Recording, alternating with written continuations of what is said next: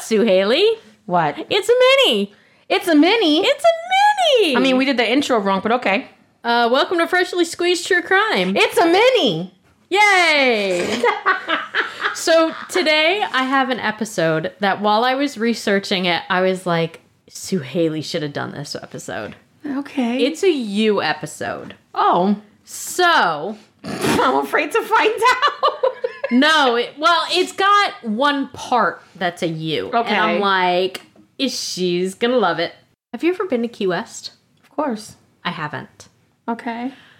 The most famous bar in Key West is Sloppy Joe's on Duval Street, Yes. but Duval Street wasn't its original location. Okay. Did you know that? No. Woo! Fucking washed away. We're gonna put this over here now. today we're going to talk about Captain Tony's Saloon. Okay. Do you know it? No. Hey! You're You're gonna put on your readers? so excited. That's a good idea.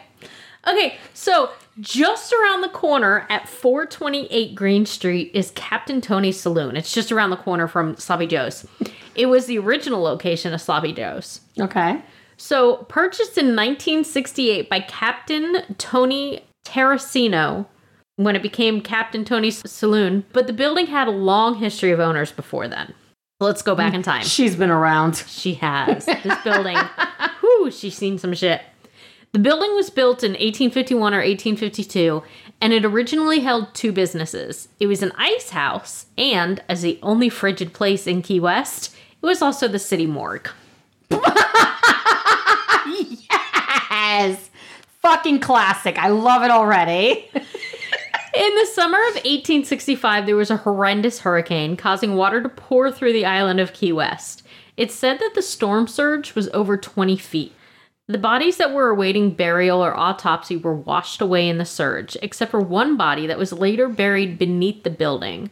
A wall was built around the remains and surrounded with holy water.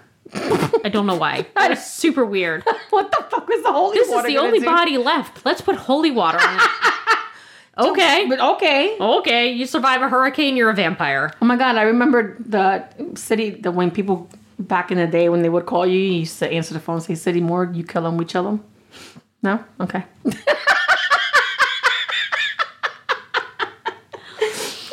Go In the ahead. 1890s, the building housed a wireless telegraph station. In 1912, it became a cigar factory and later a bordello.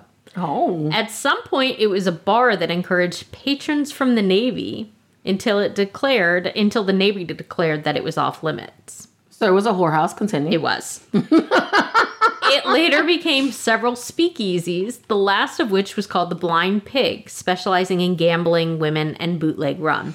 Okay. During Prohibition, Josie Sloppy Joe Russell, a local entrepreneur and one of Hemingway's cronies, took out a lease on the place with hopes for the end of the drinking ban in near sight. Sure enough, in 1933, the prohibition was lifted and Sloppy Joe's bar was opened. Let's go. It was here that Ernest Hemingway spent many of his evenings from 1933 to 1937. And probably lost his liver. In 1938, the building's landlord raised the rent by a dollar a week. Of course he fucking did. and Russell was pissed. so Sloppy Joe Marshall marched up the street, secured a lease for the 201 Duval Street, where it is now, and started the lease right away.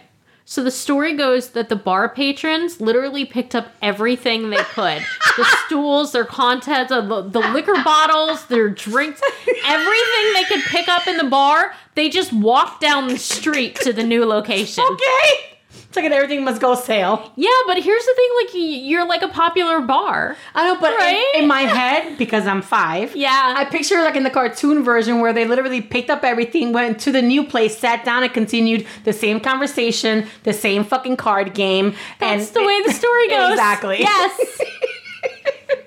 I love it. Even the toilet.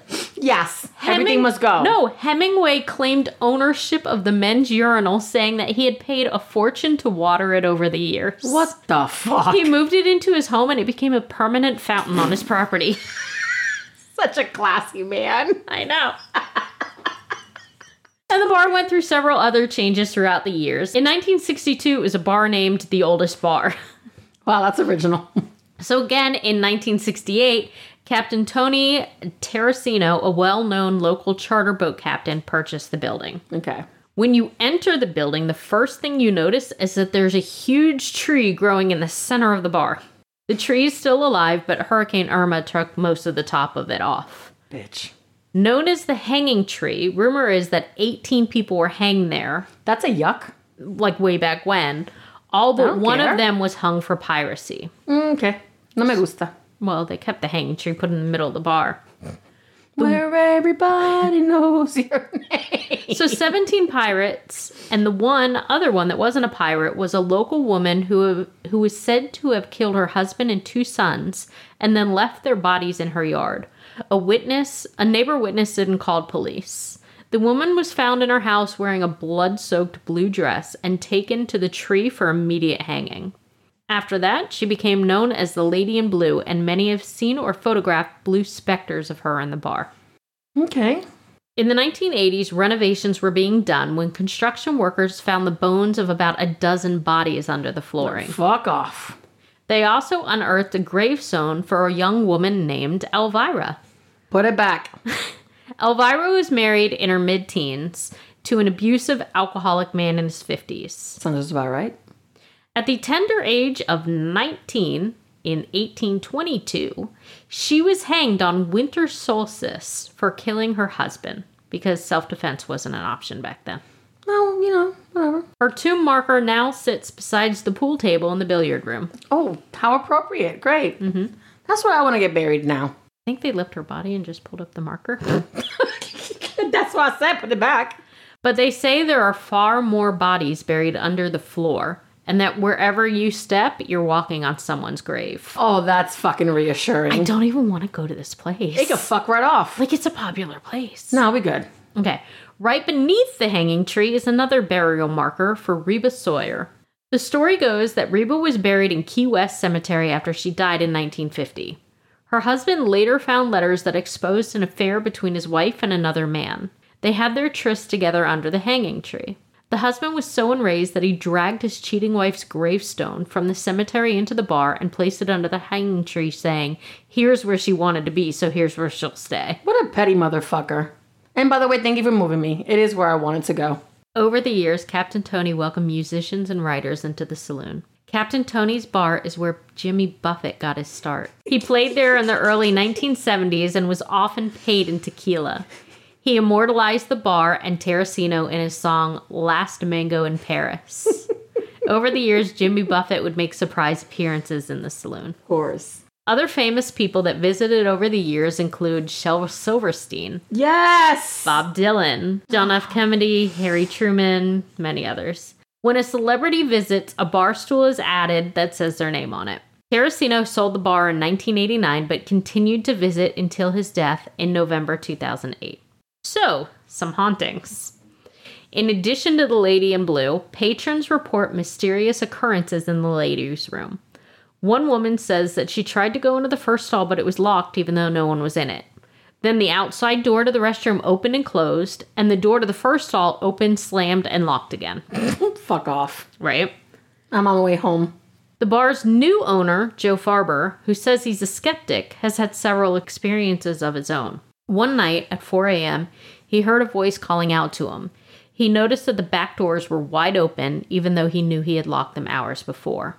A few years later, he heard the voice again. This time it said, Don't leave. He didn't find anything amiss, so he did leave and he went home. At 6 a.m., he got a call from the police that they had found the body of a young teenage girl in front of the building. He believes that the voice was trying to tell him not to leave so that he could save the girl's life. Ugh. Other patrons describe their experiences. There are cold spots in the hallway near the ladies' room, doors opening and closing without anyone around, and stalls locked with no one inside. One patron reported getting third degree burns on his hands an hour after touching the hanging tree. So that's Captain Tony's Saloon in Key West, and that's my mini. All right, well, to all the parrot heads, oi, rest in paradise. Cheeseburgers and uh, paradise, right? I'm going to start singing that again. So let's close out before I do. Mm, Bye. Bye.